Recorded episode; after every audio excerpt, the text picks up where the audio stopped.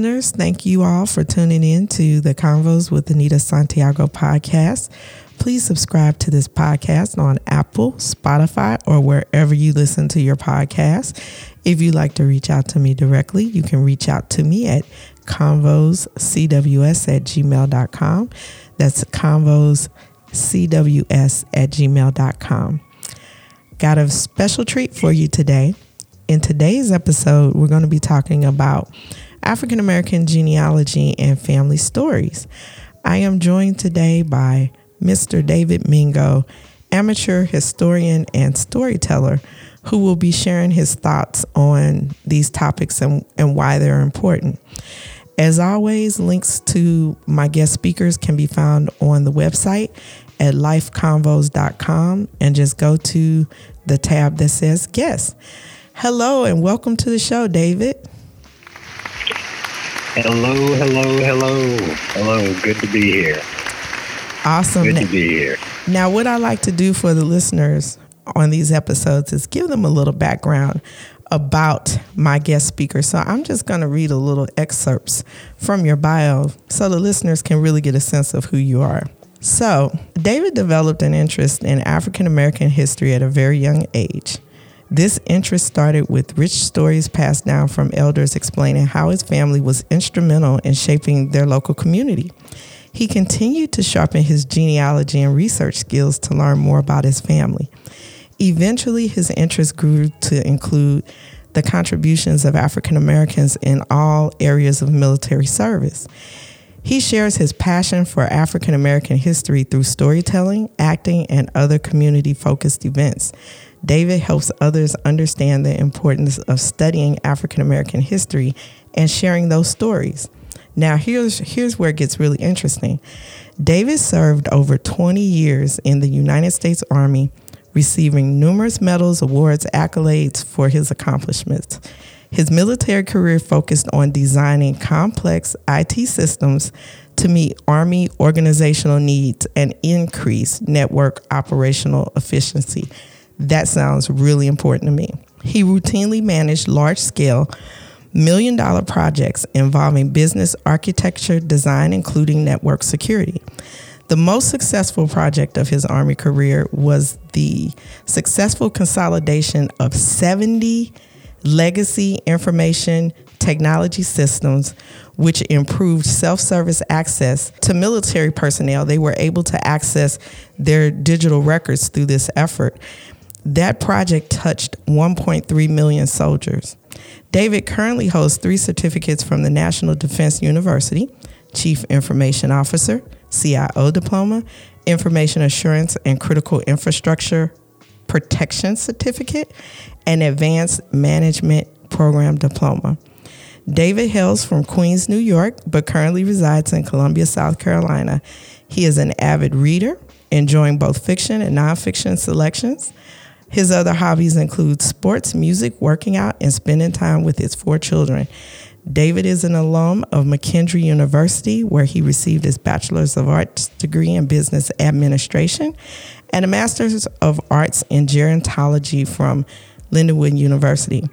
In his spare time, David shares his expertise and corporate skills through volunteer and mentoring opportunities. Again, David, you are phenomenal, and I'm so excited to have you on this show. Man, uh, that really does sound like it was something well, I'm just reading the facts. Just reading the facts. So wow. tell tell the listeners what got you originally interested in African American history.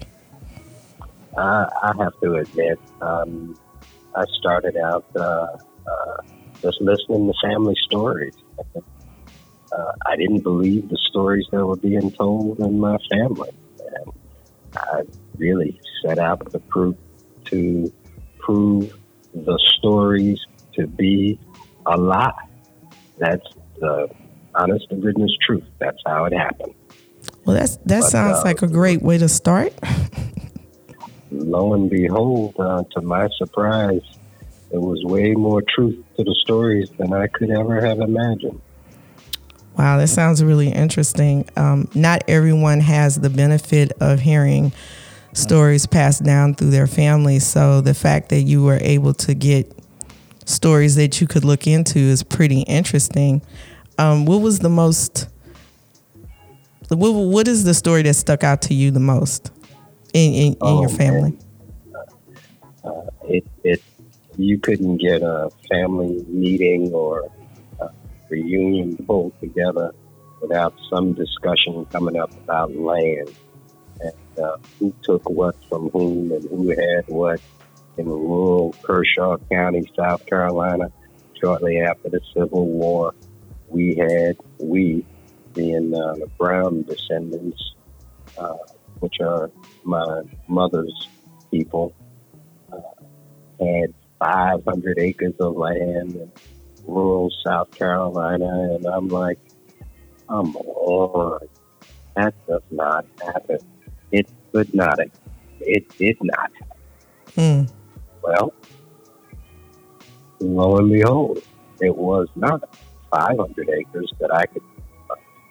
It was 269, I think it was, and it wasn't right after the Civil War, but it was around the turn of the century, around early 1900s. Um, and uh, from what I can figure, or from what I figured, uh, it was bought for like ten dollars. How does that happen? I wow. guess I'll have to find out because I certainly don't know. Neither does anybody else. Wow, that's pretty. That's that's incredible. Two hundred. You said two hundred and thirty-six acres. Two hundred and sixty-nine. Sixty-nine. Wow. Two hundred and sixty-nine acres. And so, where are you at in that process of of looking into the facts behind this land that your family had? Oh, that's that's uh, verified, documented. Um, I definitely know. Uh, well, I have the court documents uh, where my uh, great grandmother. Mm-hmm. Um, what would that be? Yeah, great grandmother um, went down to the courthouse and actually uh, had a lawyer uh, that she worked with, and uh, she signed documents. 269 acres worth of dirt. Wow. And yeah, yeah. So that knocked me off my feet. And then, um, in order for me to, i I know you have some other questions, so let me not get ahead of myself. I'll stop talking right now. Well, and you listen. know you know, history is so interesting. Like I can think back being in high school, just really not interested in history at all. Like not wanting to, um, just just not having an interest in history at all.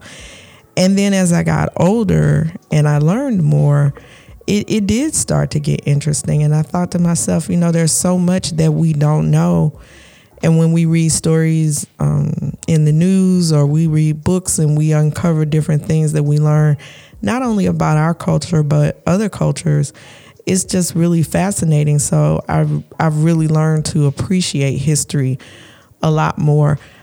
I've tried to do some family research, but I got to be honest with you, I didn't really get too far and I got frustrated. So, can you just take the listeners through like how this process of getting into historical research started for you? Oh, absolutely. One of the first things uh, that you have to realize is uh, you've got to be able to identify who the players were during the time period uh, that you're actually looking into. Um, typically, you know, your family history, your family tree is the source for that. So you've got a grandmother or a grandfather or uh, great aunt, great uncle, uh, or if you can go back even further than that, that you know of and know where they live, that gives you a start. Um, and talking to relatives in a depth about who uh, who who they are descended from uh, you can build a list of names. And you only have to go back 70 years. So Uh, for instance, I'm 64. Mm-hmm. Uh, here in the next census, I believe my birth will be recorded, uh, will be released.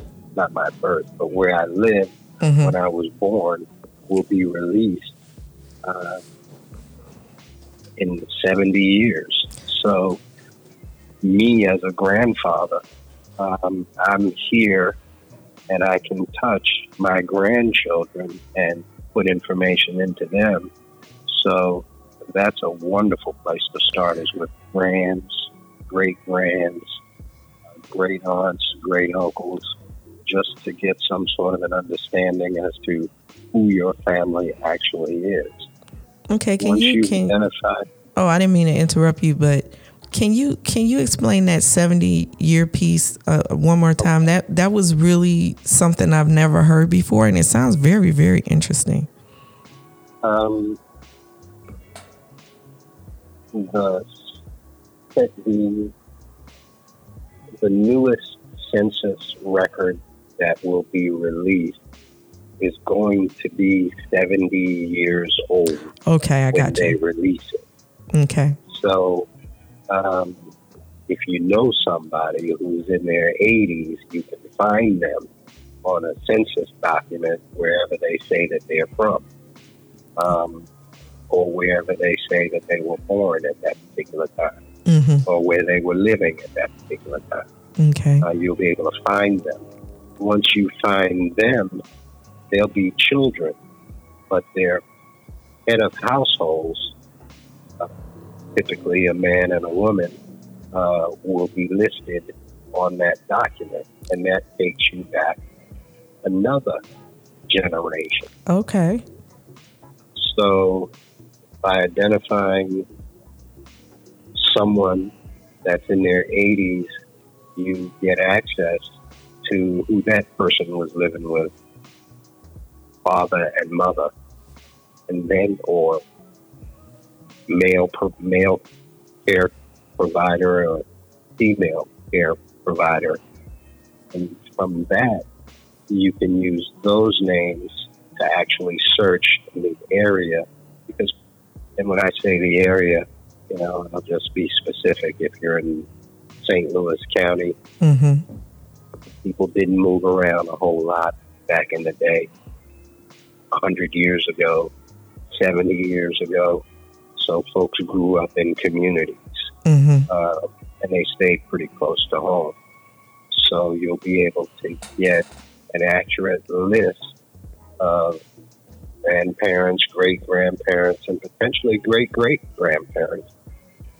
Um, it's very rewarding when you can trace your maternal and your paternal lineage uh, back as far as you possibly can. And for me, um, that was the 1870 census, okay. which is the first census that uh, African people of African descent were actually listed uh, as heads of household throughout the United States. And and that sounds like a really great approach because I know you know I I went through obituaries and I was trying to write stuff down and um oh, that's, cross that's wonderful too. cross check and and and but you know spellings of names changed and different things happening. So it was a little frustrating but I like what you said about how the census will take you back generations and that could be a good starting point because I'm sure there are a lot of people out there that are doing research and they have a lot of information about their families. But for those people who may not have started or just thinking about it, using the census in that way is really, really a, a, great strategy. So you said, you know, you started this research into your own family about when when you heard these stories and you wanted to prove them wrong. So how long exactly have you been doing this amateur genealogy historical type of research? Oh my goodness! Well, of course, the stories uh, have been a part of my life since childhood. My earliest memories are these discussions about land in South Carolina. So uh, when I got old enough, which was, you know, could afford to do it, uh, I was in my uh, probably late 20s, early 30s. Mm-hmm. Um, oh, yeah, I was married at the time when mm-hmm. I did that. So it was in my 30s. Okay. Um, uh, I ended up uh, having an opportunity to go to the Genealogical Research Institute, Mormon Genealogical Research Institute in Salt Lake City, okay. uh, Utah, uh, in the 90s. So, you know, what is that? However long ago that is, somebody do long time, yeah. a long time ago. So you said you, so, yeah. So you started at the, the Mormon. Okay, you said you um, I'm tongue tied here. Mormon. Yes. Mormon Genealogical Research Institute. That's what it used to be called. Okay. In uh, Salt Lake City, Utah. In the 90s. But in the 90s. But, you know, this was long before the internet. It was really the only place in the nation that I knew of where you could go and sit in one building and go from one record to another record to another record to another record without having to travel from state to state to state. So how did that work? So how did that work with no internet? Were you just were you actually you actually had to write stuff I, down? I had uh, I don't even know what the kind of paper is called now, and I doubt I can probably even find it but it was uh, uh, basically um, a big sheet of almost cardboard uh, paper. And mm-hmm. I got busy with a ruler and circles and squares to represent men and women and mm-hmm. um, created some kind of legend uh, uh, or uh, maybe I found a legend, mm-hmm. you know, to annotate who was married and uh, when somebody died and when they were born, and started filling out the chart basically. And I started with the 1870 census on my paternal side and the 1870 census on my maternal side. But the key is, I knew who the players were. Mm-hmm. I knew who the players were because of the stories. Okay. So, like I discussed the story on my maternal side, well, the story on my paternal side mm-hmm. was Noah Jones Mingo and his two brothers. There were three of them. There was Noah Jones Mingo, there was Ellison, and there was January mm-hmm. uh, Mingo. Uh, the story is that uh, January killed a white man and ended up uh, uh, running, uh, well, fleeing South Carolina, going to Florida. Mm-hmm. Um, and, uh, you know, so I had quite a bit of stuff to work with okay. on both sides of, of my family, name wise. And mm-hmm. once I began to plug the names into the charts and look at the census, I could see who had what child and who I was descended from quickly became apparent okay. maternal and paternal. Um, so that didn't take long to actually figure out. But one of the things is you work it so, I'll speak for me. You work it so far, you work it so hard, you put it down for a while, sometimes quite a while, and then you have questions about it and you pick it back up again. Mm. And you decide to go in a different direction and look at something else to find out something else okay. to see if what if what if okay yes. so in your research um, that seems to have led you into the intersection of um, African American history and American history and what I mean by that is that um, African Americans have played a large role in the history of building this country, and we all know that. But one of the interesting things I learned from your work is how far back African American participation in the military defense of this country goes. It, it goes way back past um, the familiar wars that we're used to or that we hear about in school. And so the fact that African Americans are part of this larger story and that our history is more than slavery is something that you've brought to light for me. And I'm I'm just wondering if you can illuminate that for our listeners because I, I know that people are very familiar with the Korean War and the Vietnam War and the Revolutionary War. But there were some conflicts and issues going on way, way back when that African Americans were involved in. And and we don't hear that story. So can you maybe touch on one example of that? Um, actually, I'll start with the Revolutionary War. Mm-hmm. Um, there were African Americans involved with the British um, who enlisted with the British uh, and into what were called ebony regiments. Mm. I think his name is Cornwallis. If uh, I may be mistaken about the name, mm-hmm. but what this guy ended up doing was he ended up saying that, uh, "Hey, uh, if you want to uh, help the British out, well, come on over here and we'll give you your freedom." Mm. Um, and uh, yeah, uh, slaves ended up joining with the British, uh, basically uh, to fight the colonists uh, because they would be free.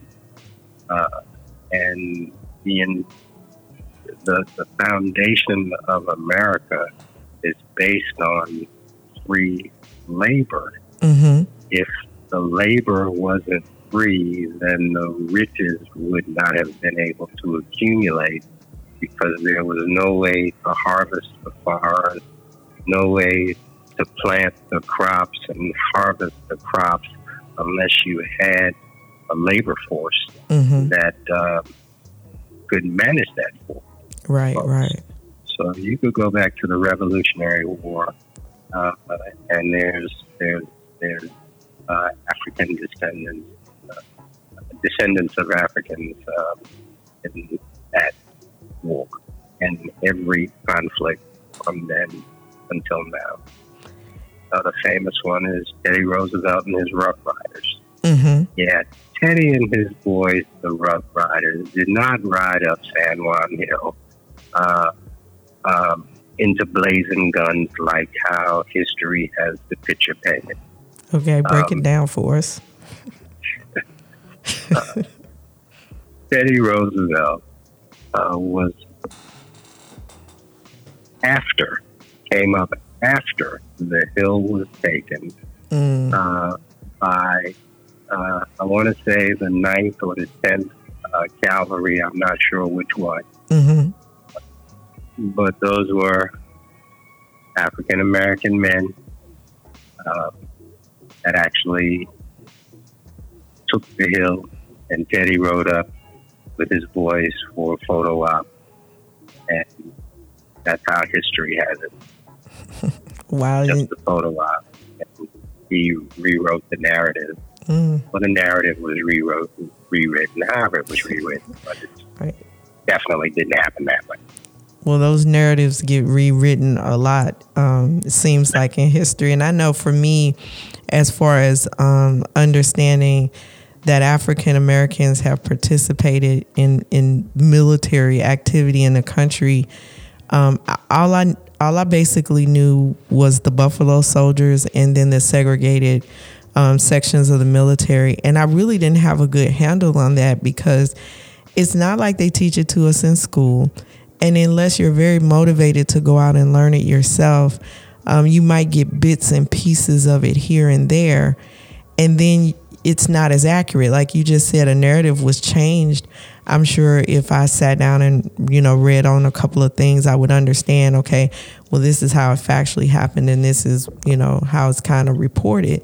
But I think that's important to note that we have to have the motivation and the interest and the um, focus to really sit down and, and learn as much as we can about particular um, conflict or um, thing that we're interested in when it comes to um, African American history. So here we are. We're African Americans. We've been doing things in this country since since we can remember, And many of us are really interested in starting that process of, of looking into our families. So you gave one resource, which was the census records that we can use. But I'm wondering if you can share with our listeners what are some other good resources for people who are just starting out in the research process. Um, what, what do you think is could be helpful for somebody that's brand new at doing this?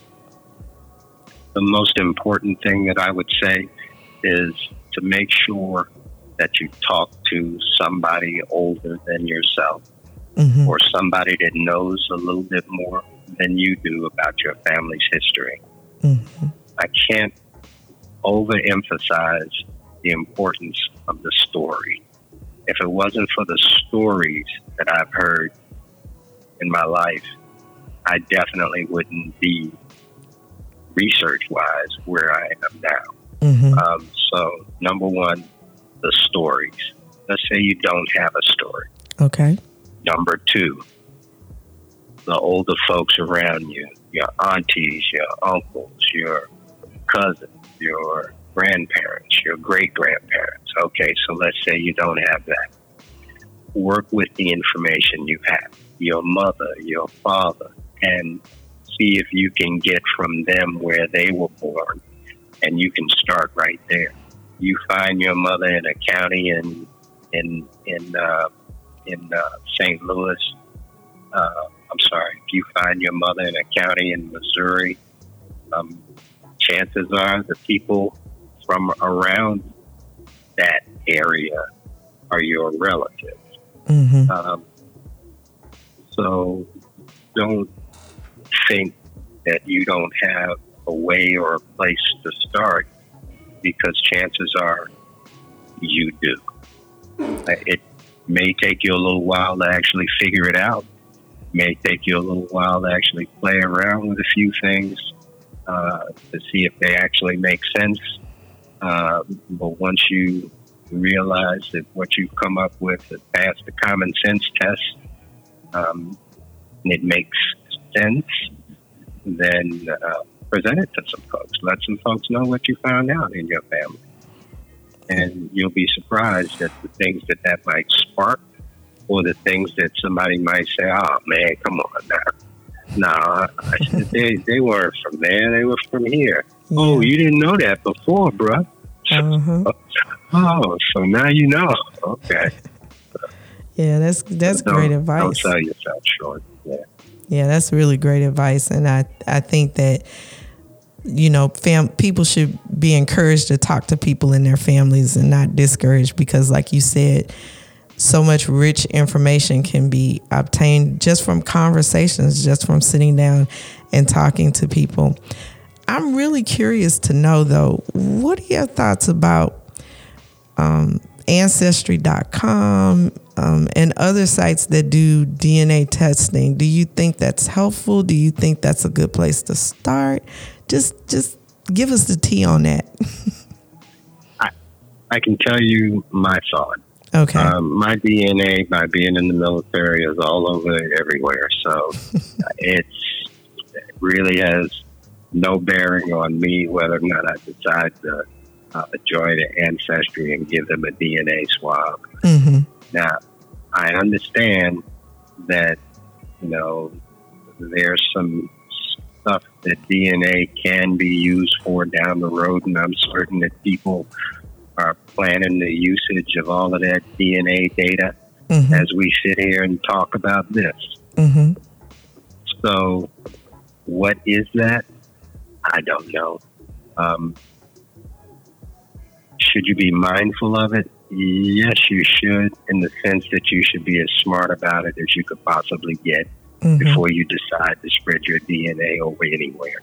Okay. Um, so do your research, make yourself comfortable, find out what they're currently doing with it, find out what they're not doing with it, find out how you can do what makes you comfortable. Um, if you're not comfortable, then don't do the swap.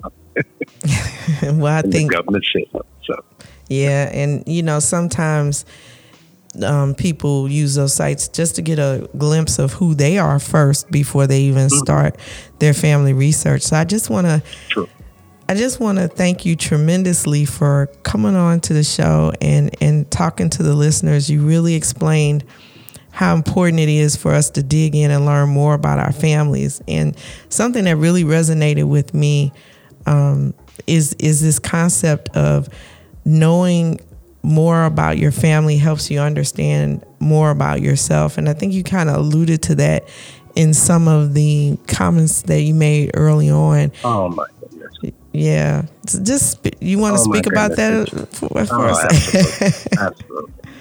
It's it's it's absolutely fascinating. And what ends up happening, um, you quickly begin to realize that you have to become a student of history in order to understand how people may may have responded the way they responded during that particular time frame. Mm-hmm. Like everybody sits in a nice, comfortable chair in a nice, warm room, and they say, "There's no way that I would have been a slave, and there's no way I would have this and I would have that." Mm-hmm. You don't know what you don't know, and the bottom line is enslavement happened. People were enslaved and they looked primarily like you and I. Mm-hmm. And we were definitely abused. Some folks were treated really well. Mm-hmm. And it spans the gamut. Right. And I'll tell you what I know for a fact the more you find out. Once I put all of those names on that piece of paper, on that, uh, uh, well, it was actually cardboard, I would say cardboard. Once I put all those names on that cardboard, mm-hmm. then I started thinking, well, what in the world was going on when these people were alive in this area? Mm-hmm. I mean, certainly that would have had to have had an effect on them. Right, right. And how were they able to get around? So now I got to understand how folks actually moved around at that time. Mm-hmm. Now I got to understand politically what was going on at that time. Right. And as it turns out, my father's people, Noah Jones Mingo, mm-hmm. decided that he was going to go one route, and my mother's people, the Browns, decided that he wasn't going to go. One stayed in Kershaw County, mm-hmm. and another one followed the Union Army when the Union Army came through. Wow. Noah Jones Mingo raised his hand and enlisted in the 135th United States Colored Troops in, I want to say, March of 1865. Um, and he did that in Goldsboro, North Carolina. Now, why did he do that? Chances are he was a field hand and as a field hand, quickly realized that when slavery is over, the land that you're working isn't yours. Um, you got to provide food for your family. Um, you got to figure out how you're going to get some kind of money coming in. Period. Well, here's this sixty thousand man army coming through the city of Columbia and either the Confederates burnt it to the ground or the Union Army burnt it to the ground. But the bottom line is Columbia was burnt to the ground. Uh, and it was probably a combination of both of those. Wow. Uh, fires being set so that so that cotton and and grain stores and uh, all kinds of things wouldn't fall into Union Army hands, and mm-hmm. uh, drunkard and disorderly troops and a pretty soft uh, command structure to keep them under control. And uh, you had all of that going on in this town. Wow. You had people running all over the place, running all over the place. Mm-hmm. Story on my maternal side. buried wagon of silver and household valuables somewhere on the 500 acres of land. That was a part of the story. I'm like, come on, get out of here. Why would somebody do that? Mm-hmm. So I had to become a student of history. What happened in this area when that army came through? They burnt, they loaded their wagons with all that they could carry, they ate all that they could eat from out of people's food stores. They burnt whatever they couldn't carry. They killed livestock Mm-hmm. so that the livestock could not be used by uh, uh, the Confederates or to support the Confederate cause. Mm-hmm. So it was complete devastation. People running out of the way of this thing. Mm-hmm.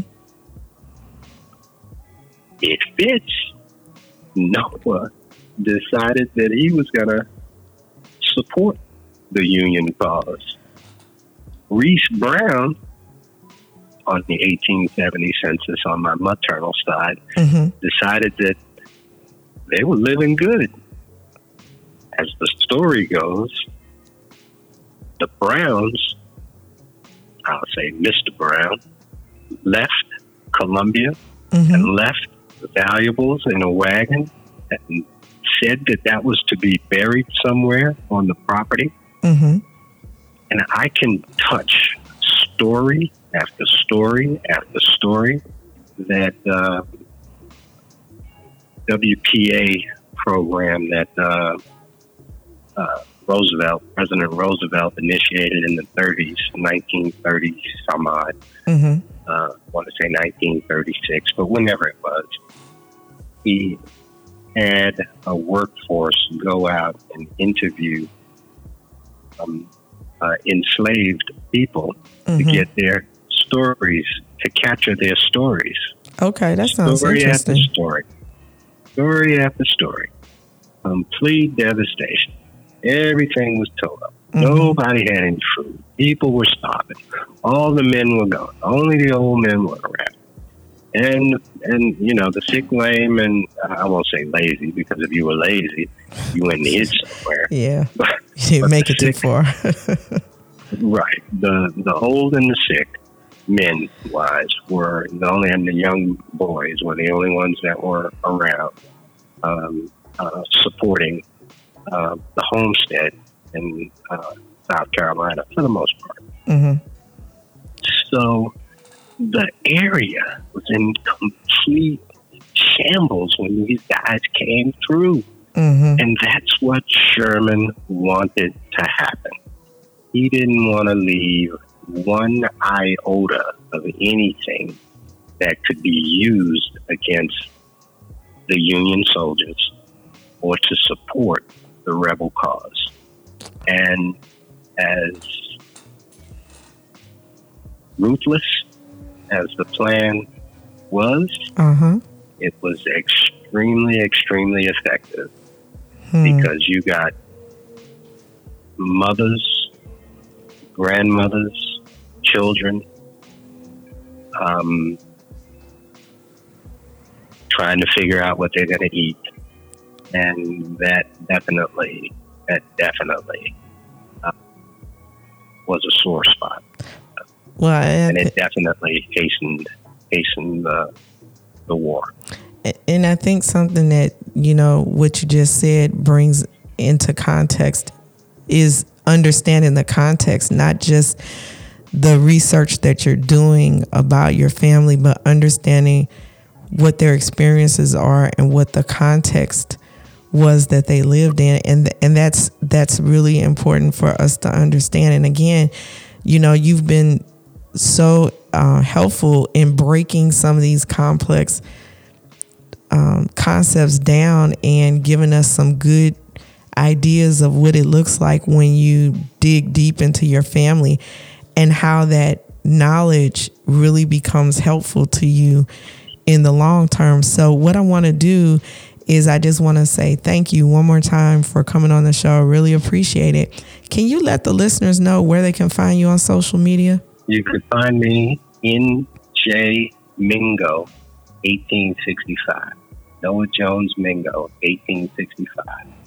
In J Mingo, 1865. On? I'm sorry. On what platform? Oh. we want them to actually find you. Uh, Instagram. Instagram. Instagram. so that's that's NJ Mingo 1865 uh, on Instagram, and you and everybody. You can also go to the guest section of my website, lifeconvos.com. That's L I F E C O N V O S.com. Go to the guest section, and you can link up with David from there. So, as we conclude this episode, you know, I just want to emphasize that researching our families is a chance for us to start recording history in a way that's meaningful for us. We often talk about what the history that's not out there. Why don't we create history and, and create it in a way where it means something for us? So, what I want you to do is get out there, grab a journal, a notebook, or a laptop, and start recording your family stories names, places, events. Any information you get can shed a lot of light on who on how you came to be and who knows, maybe you'll find something really cool and inspirational in the stories you uncover. Thank you for tuning in to the Convos with Anita Santiago podcast. Again, please subscribe to this podcast on Apple, Spotify, or wherever you listen to your podcast. You can reach out to me at convoscws at gmail.com. And also, if you want to know more about our guest speakers, just go to the lifeconvos.com website and click on guests.